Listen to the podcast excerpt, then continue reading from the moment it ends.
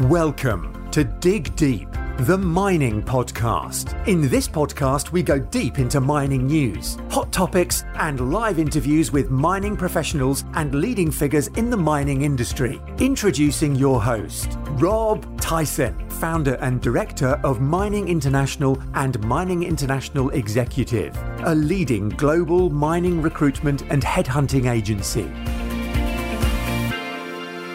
Hi, mining community. Welcome back to another episode of the Dig Deep, the mining podcast. And today's guest is Tom Meyer, who's the CEO of Archer Exploration, uh, a Canadian nickel, copper, cobalt, and PGEs focused exploration and development company with an extensive portfolio of assets in Quebec and Ontario, Canada. Uh, Tom is a professional engineer with over 23 years uh, in the mining industry, including 16 years in the Canadian international capital markets as a highly ranked and respected mining e- uh, equity re- researcher and commodity analyst. Um, he took over the CEO role at Archer about 15 months ago. Um, he's going to talk us through uh, his journey, uh, the company, their projects, um, and financing within the Canadian mining industry, and a lot more. So that's welcome Tom to the podcast. How you doing, Tom? Very well, Rob. How about yourself? I'm good. I'm good. We're recording this on a Friday, um, so it's the end of the week. Um, so yeah, all all is good. So as we always start these podcasts off, I just wondered if you can just tell us a little bit about your your background, your career. As I mentioned, you've been in the industry for over 20 years in a few different parts of the mining industry. Um, so yeah, just wondered if you can just tell us a little bit about yourself and your career. Sure. I'm a uh, Rob. I'm a metallurgist by training. Uh, I actually did a master's degree in metallurgy and material science, and uh, surprisingly, the focus was uh, on the nickel aspects of certain production routes uh, with uh, Inco uh, back in the day. So I worked early on as a consultant and got tired of traveling all over the world and moved into capital markets doing equity research. So I covered the Latin American metals and mining space covered the steel space, uh, did a lot of commodity analysis work um, uh, over the years, and both in the U.S. and in Canada, and um, just really just a kind of through that work was able to visit a, a great number of projects, uh, crawled around a lot of rocks, saw a lot of things, um, and then um, when this Archer opportunity came up, uh, just at this collection of really phenomenal nickel sulfide assets, I kind of jumped, I jumped at it. But uh, yeah, that brought me to brought me to Archer. So yeah, wondered if you can just tell us a little bit about uh, the company. Yeah, so uh, Archer Exploration, we're a nickel sulfide focused exploration and development uh, company and uh, focused on low risk political jurisdictions. So that's why we're in Canada. We've got a flagship asset called Grasset in the Abitibi Greenstones of Quebec. So uh, it's off the highway, so it's very well located, um, and it's a has an existing resource of about five and a half million tons at 1.53 percent nickel equivalent. That's our flagship. We spend about 80 percent of our time and effort and money on Grasset, and then uh, not to be not to be overshadowed, but we got the third largest land package in the Sudbury camp. So Sudbury, as many people know, has been operating for over 130 years, uh, and we've got uh, over you know, 300 kilometers squared of claims, uh, a number of advanced projects, but and we're actually the third largest landholder uh, in that camp. Uh, but our focus is on Grasset and, and moving Grasset to uh, and advancing it to which we believe could potentially be a mine with from starting from our existing resource, and then the objective is to grow it is to grow it from there. Yeah, so I just wondering if you can give us a, a brief overview of uh, Grasset, uh, the Grasset yes. project. Yeah. So as I mentioned, it's uh, five and a half million tons, uh, 1.53% nickel equivalent. And so this is a pretty interesting in, in, our, in our minds, and I think a lot of our shareholders' minds, an exciting discovery from 2012. So this is not a project that all of a sudden you know nickel is tending towards you know 10 15 dollars a pound. Ultimately i know it's a lot lower at the present moment uh, just given uh, you know the market dynamics with some of the supply coming off uh, in uh, through indonesia and some of the laterite production. But uh, this is a deposit um, that was accidentally discovered in 2012 um, and it's got the grade working in its favor uh, and it we've only really just scratched the surface. So we've got about 23 kilometers of favorable ultramafic trends. The Grasset uh, uh, deposit, as as we're um, exploring it now, is is just one small piece of that, and we have other indications of other similar type of um, uh, uh, targets along that trend, which will be following up in due course. But right now, our focus is on expanding the existing resource to, uh, uh, from a, from an arm waving perspective, objective uh, double, triple that resource and, and bias that uh, that grade higher. But it is it is exciting in the sense that it it is not one that is suddenly in the money because the nickel price is up. And it, it is also unique in the sense that um, there's there's a lot of room to grow. Uh, and I, I, guess the other aspect, uh, be uh, also being a metallurgist, is that the metallurgy is quite straightforward. So we, we have the grade of the ore body working in our favor, and the, and the scale of the district to say there's more tons there. But we also have, from a technical aspect, uh, in our view, a pretty low risk um, project in the sense that the metallurgy is uh, conventional. Uh, we've got the grade and it's a conventional flotation ultimately. So it's something that a junior mining company can kind of execute on and, and move it forward. Um, obviously, you mentioned unique, and I suppose uh, not many people may know, but the the deposit was actually a discovery by a company looking for for gold initially. Correct. Um. One of you just tell us a little bit about that. Yeah, yeah. So that that, that yeah, that's you know part of the excitement uh, of here. So the previous uh, landowner, Balmoral Resources, which was acquired by Wallbridge Mining in, in 2020, they were uh, targeting gold, um, and they did a step out uh, along with in Quebec. This uh, the Abitibi is called the Sunday Lake Deformation Zone. They did a, a, a step out and they accidentally discovered nickel. So, and you know, the question is why? Because when you look at the district, there's been a lot of activity looking for gold, obviously, but also some VMS targets. The uh, Glencore's uh, mine, which they closed last year, uh, is not too too far away, and uh, so there's been a lot of exploration activity, but never for uh, nickel uh, per se. It wasn't it believed to be the uh, kind of the environment for it, and one of the reasons why it was kind of this accidental discovery it is we are buried under overburden as as different pieces of the Abitibi are.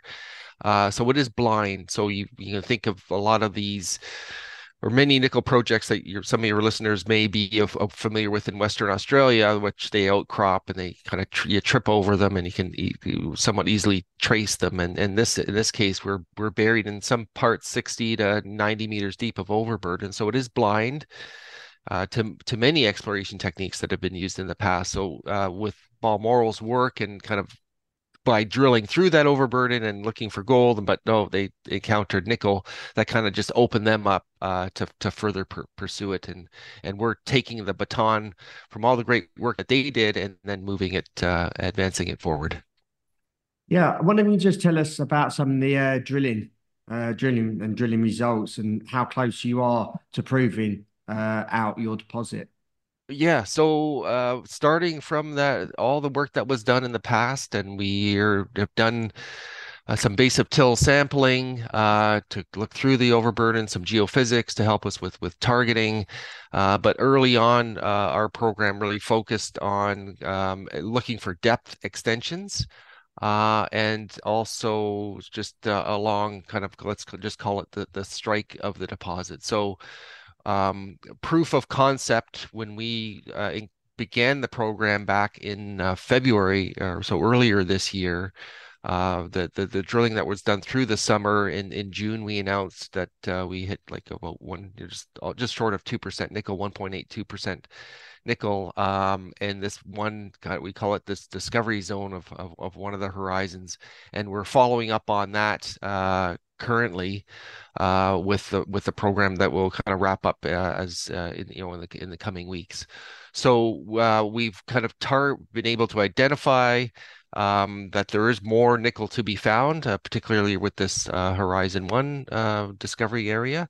And so the objective with the with the current work is to grow that nickel content and also bias the grade higher. So we're kind of, you know, very excited about what we hit so far. And uh, you know the plan as we look into next year is to further follow up along this uh, discovery zone with the the, the the the money that we just recently raised uh, for that drilling. So yeah, quite quite exciting. Yeah, I was just about to say a common theme, obviously amongst many junior miners, uh, especially at the moment, uh, and especially I suppose during the course of this year, is is the struggling of trying to raise finance for their for their projects. You obviously just mentioned that you uh, recently raised some finance just wondered how how that went and how how you done that. Yeah, so it went quite well. Um, and and I think Rob, so this is you know. Uh, lots of projects, lots of juniors out there looking for money, and it's we're all chasing the same bucket of cash uh, at the end of the day.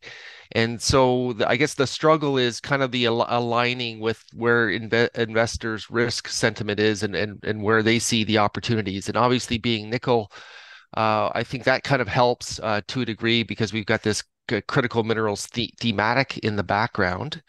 Uh, but at the same time, when you look at the risk dollars and what's available, uh, what's again unique and special about Archer is that we've got a project with grade and and, and low risk metallurgy in a low risk political just jurisdiction. So unlike, let's just say, if um, like it, if you've got a project which may require tens let's or in, in extent maybe hundreds of millions of dollars because it's a volume game where you're just looking for volume of rock because maybe your grade is not working in your favor uh, or you've got complexity with uh, potential mining or processing. We've got grade where we can hit like six and in some cases we get 14% nickel intercepts within these massive sulfide zones. Obviously we got d- disseminated as well but when we have an opportunity where a small company where we can put a few drill holes in and then add significant nickel units because we've got the grade potential working in our favor, that makes it more attractive because the investor then can see, okay, I can give you guys a dollar and then you guys can come back and add hopefully three or four dollars worth of nickel units because you've got grade and one drill hole can really move the needle uh, that makes it a lot easier. So we went out and we went out with for looking for about one and a half million dollars, and we decided to cut it off at uh, two million. It was oversubscribed, which we just closed that at the end of November. So that t that cash will then tee us up for uh, uh the program into early next year, which we're going to just kind of replicate and further further expand on that. But it is it is a struggle out there, and I, I feel for not just investors but the the companies that may not have a, a fantastic project as we do uh, to actually create and, and have the investor interest, which is know which is absolutely phenomenal for us. So it, it sets us up great for success for uh, 2024. Yes, certainly. Um, if we look at sort of the, I suppose the Canadian junior market, um, and obviously it's been, I suppose it's been down for quite uh, for, for many years. Um, and uh, uh, there's few investors than ever sort of willing to invest in mining. And I, and I think you can probably cover most of the world. Um, has the sector lost its lackluster um, and its appetite for investing in in in in our industry, or are we on the cusp of something bigger happening soon? I, I yeah. So I think so. I believe we're on the cusp of something bigger happening. And and why is that the case? Because we just had a pretty lackluster few years and we've lost the traction that the space used to have um, uh, with investors in the past. And and I can I can rant on a number of reasons for that, but I'll just highlight uh, uh the, the worst thing in my view that's happened to this space is we have these uh, ETFs um, where you and people can take views on a commodity cycle through these uh, so-called liquid baskets of uh, whether it's base metal companies or gold companies. And the problem with ETFs is that they they're it, it's just machines. At, at the end of the day, it's machines. And ETFs don't buy IPOs. EPA, ETFs don't buy private placements or or bought deals. Uh, ETFs don't bring a lot of um, kind of uh, uh, I would say it knowledge, it, intellect to the space. So over time, over call it the last uh, 20 years, we have lost a lot of intelligence um, because of you know just the market you know changes uh, but at the same time being lackluster, just that lack of risk dollar and just the limited opportunities uh, that have been kind of played out to where, where everyone's made a lot of money and you've got a lot of interest on the margin. Uh, so, you know, some spaces have done better than others of late. Like you know, we, you know, whether you look at uranium or, in some cases, certain lithium companies that had tremendous success. But let's understand that you know uranium somewhat unique in the energy metal space, and then lithium, at least you know from the Canadian context, uh, really not well understood. And I think uh, the Australians have set the marginal price of the lithium you know companies whether it's exploration or or producers because they got that depth of understanding. And so we've lost that and there's you know there's there's pockets of knowledge but i think we're on the cusp of bringing that back in because you we look at the technology sector and uh, you know, things are always progressing. There's always a learning curve and here we're in a spot right now where that technology is advancing in the in through the decarbonization plans and that brings us back to oh this looks interesting and so where do these metals come from to make all this stuff happen? And and what what is behind it? Like what, what is the source? And and I, I think that will bring people back investors back to the space and just understand that this it, it is this is high tech early stage high tech at the end of the day.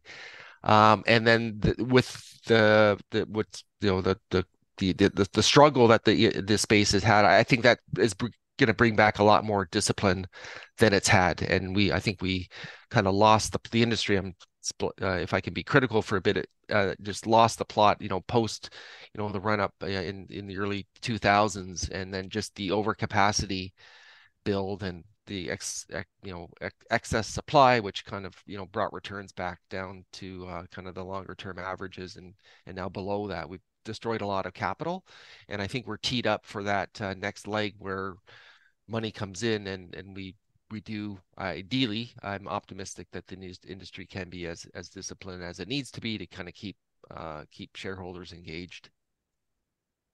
Obviously, the uh, the demand for critical minerals is intense with obviously everywhere around the world, um, with every government recognizing obviously the importance of securing its own uh, own supply.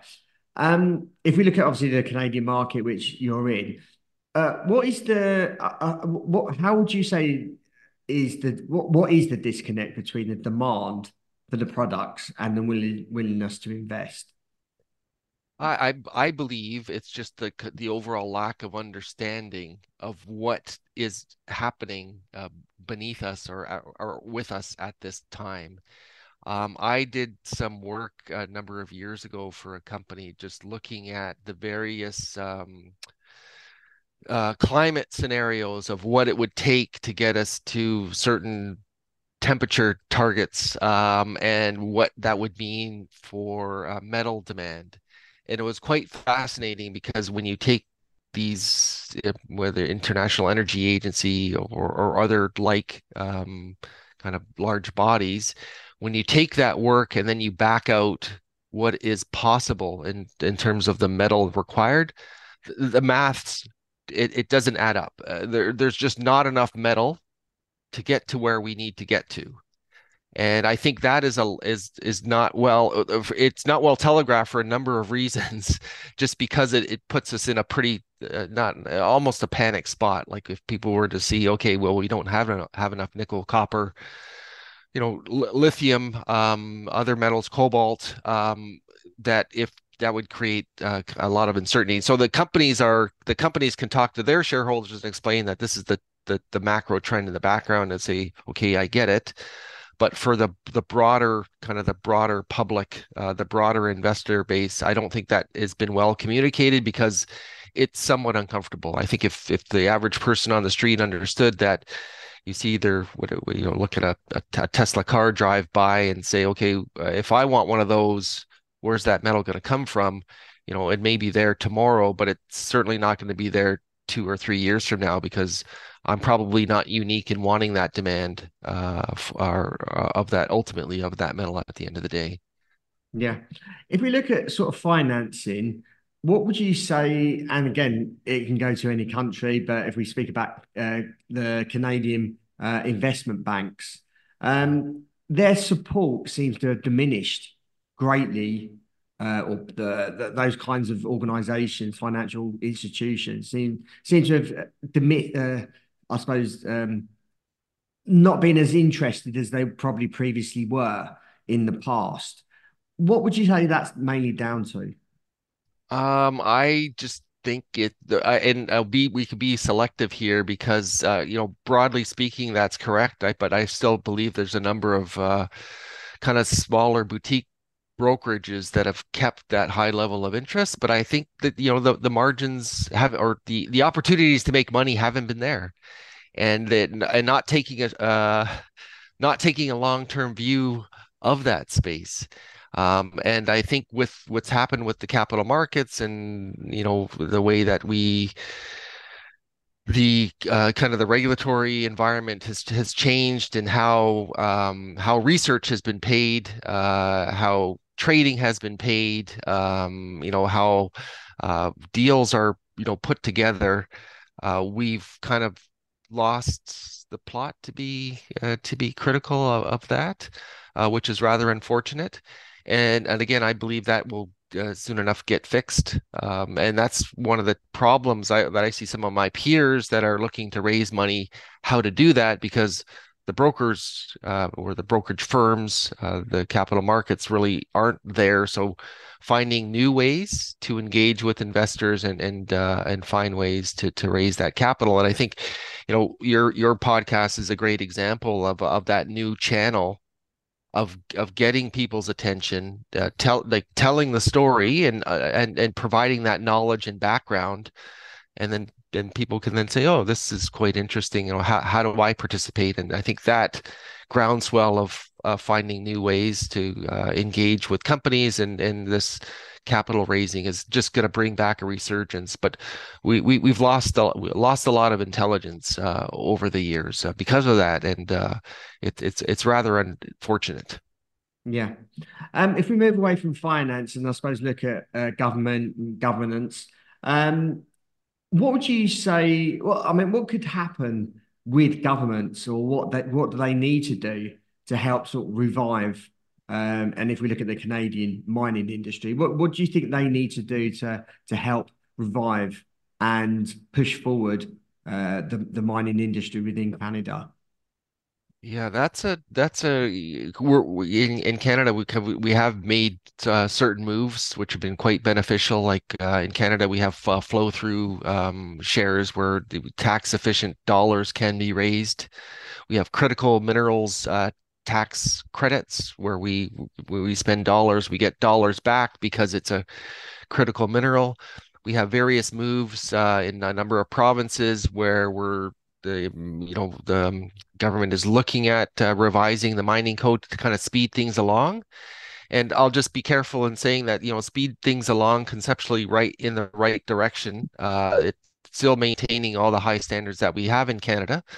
Uh, but at the same time, uh, there are some barriers to making this all flow perfectly because you could say, okay, we would like to uh, provide companies some visibility on timelines, whatever, as it relates, let's just say, to permitting.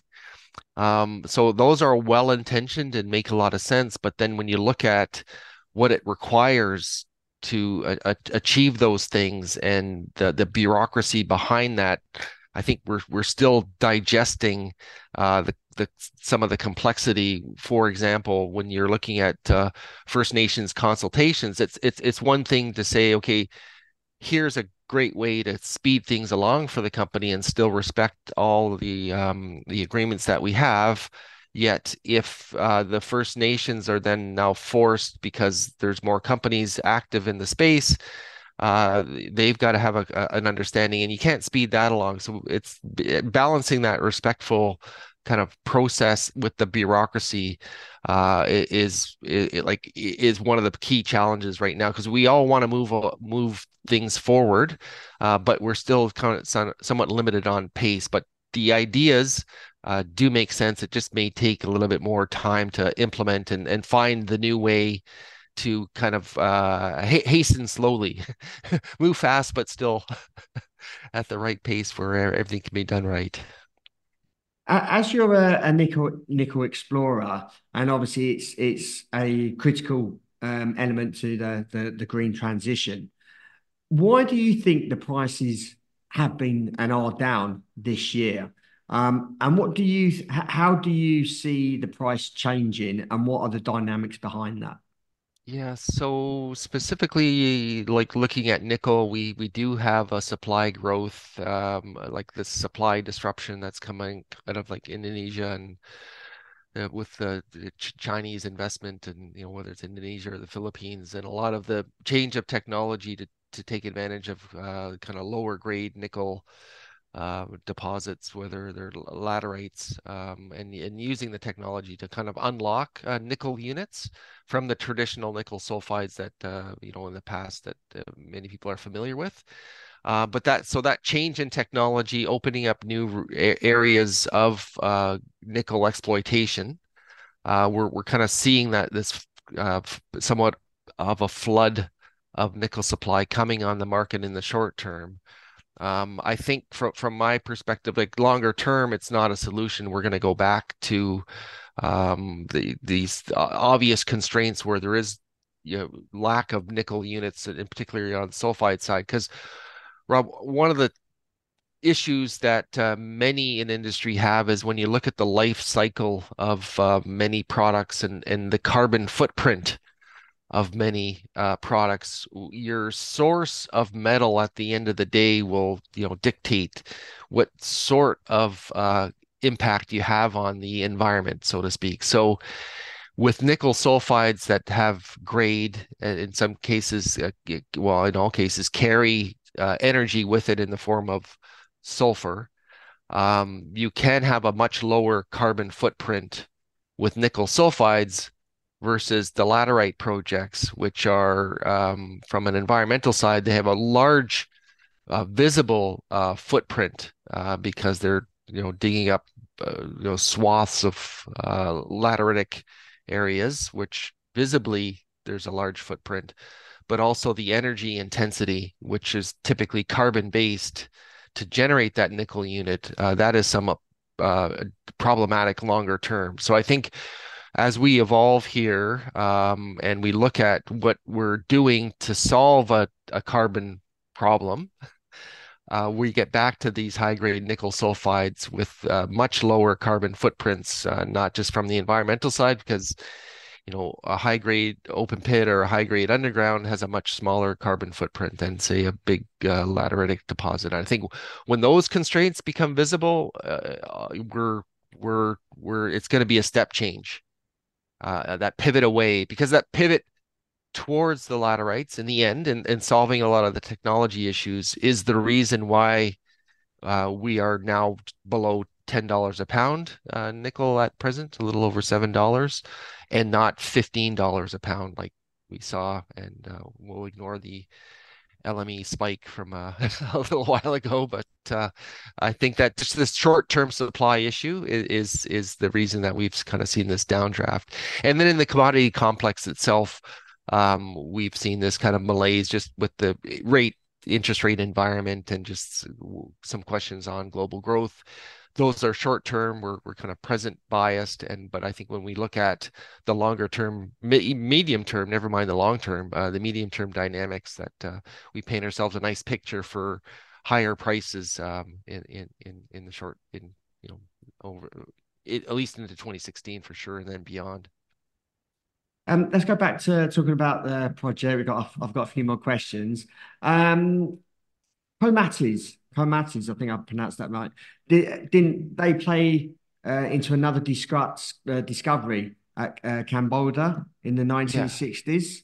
Yeah. Uh, just wonder if you can just tell us a little bit about that. Yeah, so you're referring to komatiite uh, flows. That's it. Which yeah. were, yeah, Western Australia, kind of 1960s, and again, a, a very interesting time for exploration. And you, we go, you know, this industry grows through these cycles where you get these ideas that come up, new models that are generated, and, and komatiites in the 1960s were kind of one of them to kind of spur a lot of nickel exploration. And uh, with that, as the models evolved other deposits were discovered. And in our case at Grasset, we've identified for the first time earlier this year uh, that we believe that we we do have a komatiite uh, hosted uh, nickel deposit. So these are quite interesting because you can think of them conceptually as you've got uh, low grade nickel that comes up uh, um, in the form of uh, lava, and then you have, in our case, uh, w- one of the key requirements is sulfur in the country rock. So that nickel combines with that sulfur, and you have this formation of nickel sulfides, which are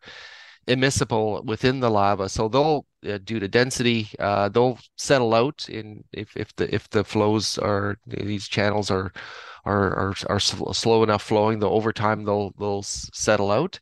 Uh, so the key is um, having the ingredients of the the you know nickel containing in these um, in the komatiites, which are at the time of the formation extremely hot, magnesium rich. Uh, combining with that sulfur, they, they cut through this um, country rock, and these flows will create these channels, and you can have the pooling and the immiscibility of the nickel sulfides. They settle out at the at the bottom of these these channels. So you'll have um, uh, with that conceptual model, um, you know, knowing that uh, this this is how nickel can be formed, uh, you can then target uh, these topographical lows where you may have these pooling of the nickel sulfides, and then in our case, identifying five, six, up to 14% nickel content because you just happen to be at the at that base of that channel.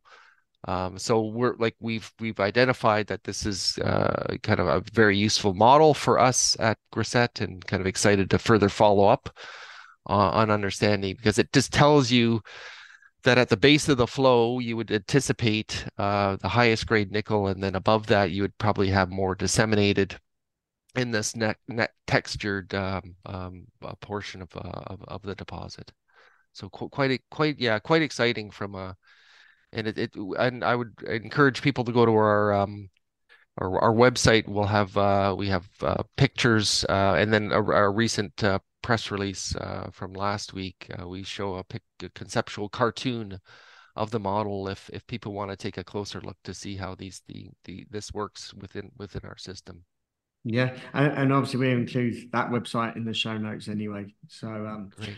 Got a couple more questions. Um, when are your next drilling uh, results out, uh, and what are the plans for a uh, maiden resource estimate? Okay, so yeah, I guess uh, so. We're drilling now, so we would anticipate having our assay results uh, probably early by early next year.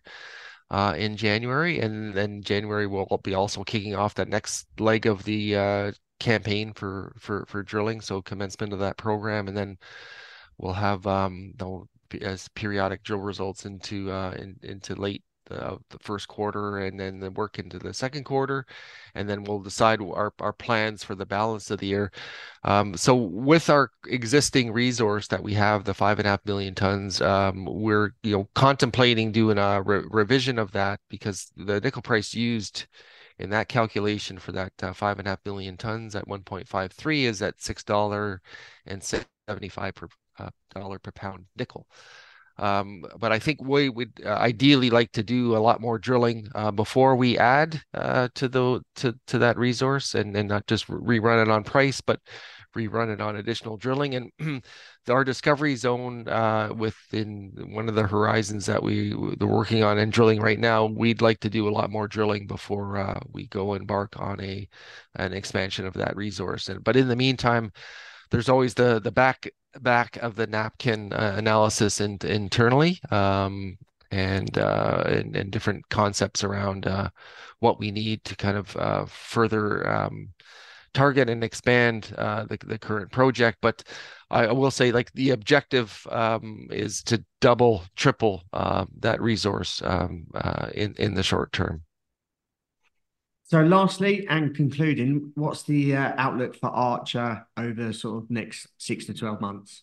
Oh, next six to twelve months, I pay, you know, pay attention to the the the work that we have going on in the field. Exciting drilling, exciting geophysics that are going to help us with targeting, and then we've got this regional trend which we're going to address in in due course, where we've got uh, this you know, fantastic land position of 23 kilometers, which is just we're just again scratching the surface. So, uh, quite a bit of news flow and exploration activities through uh, 2024 and then beyond uh, as we kind of uh, scale this thing up. So, um, this is this is new and exciting. Um, and I think it was going to catch more and more people's uh, attention as we kind of demonstrate proof of concept of, of, what we've got and what's what's to be unfolded. And and Canada is ripe for uh, an, an, expanded discovery. And I think.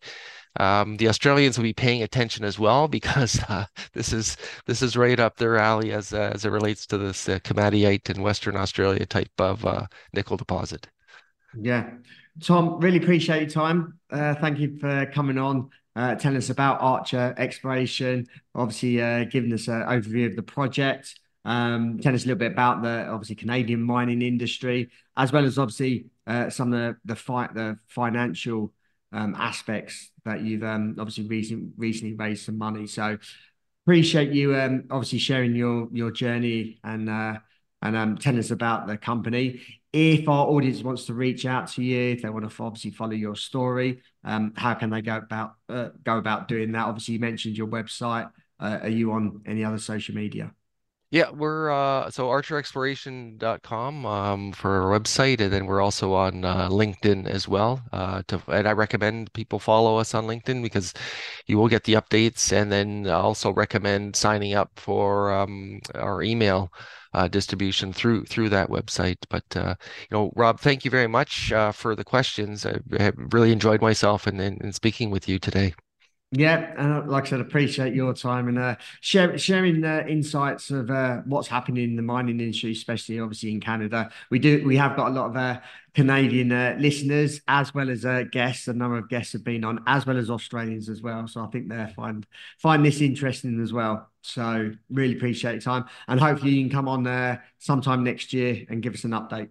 Oh, I'd love to do that. Thank you very much, Rob. Yeah, no worries. Um, thank you for listening. I hope you enjoyed that episode. And as always, really appreciate all your support.